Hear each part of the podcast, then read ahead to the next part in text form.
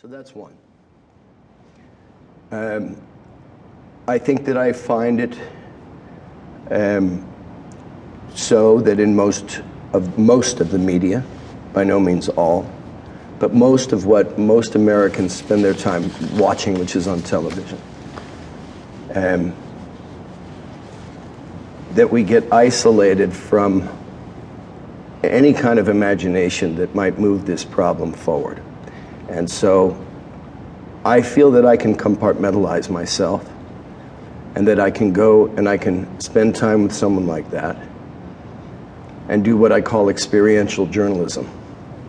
I don't have to be the one that reports on the alleged murders or the amount of narcotics that are brought in. I go and I spend time in the company of another human being, which everyone is. And I make an observation and try to parallel that, try to balance that with the focus that we, that I believe we, we tend to put too much emphasis on. So when I understood from colleagues of mine that there was a potential for contact with him, it just struck me that I wanted to. Um, to do what, Sean? I mean, clearly, the drugs are a huge problem in America.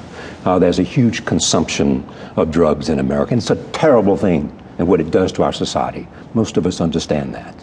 Uh, and we haven't been able to do very much about it. And a lot of those drugs come from Mexico, from a series of, of people like El Chapo, mm-hmm. uh, who provide them. But mm-hmm. what is going to see him going to do about it other than somehow uh, getting a lot of attention? For myself as a human being, it has always been true, inescapably true, that I feel complicit in the suffering that is going on in those prisons because I'm not thinking about it every day. I'm not watching these laws that are showing no progression, these rehabilitations that are not happening. So I'm looking the other way. I find that equally complicit with murders in Juarez. And I believe that as a culture, if we don't start to focus that way, I feel it that way. When I go and I, and I spend time with that person, there but for fortune. And that's true of most people, and if not themselves, then of the, a child of theirs, a boss of theirs, the librarian down the street. That, that given circumstances, any of us could go to those places. And again, without making a judgment on, you, you know, the, the arrest of El Chapo is at best, at best, going to be a symbolic victory of the rule of law. It will not affect narco trafficking. How do you see him? I mean, you spent seven hours on a mountaintop. I see him as one man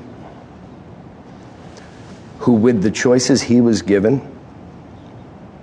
with the imagination and perhaps the entrepreneurial drive that he had, attached it to something that is experienced in its harvesting and selling in a very different way than it is experienced in its usage.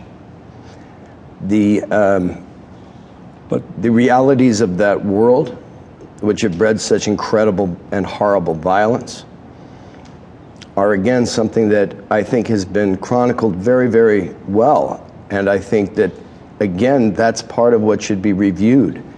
Because every time we look at those numbers, and uh, we, it, it does seem our nature to want to find that person, that thing at fault, and not look toward the long, the long vision result. Where, Why can't you do both? Why can't you do both?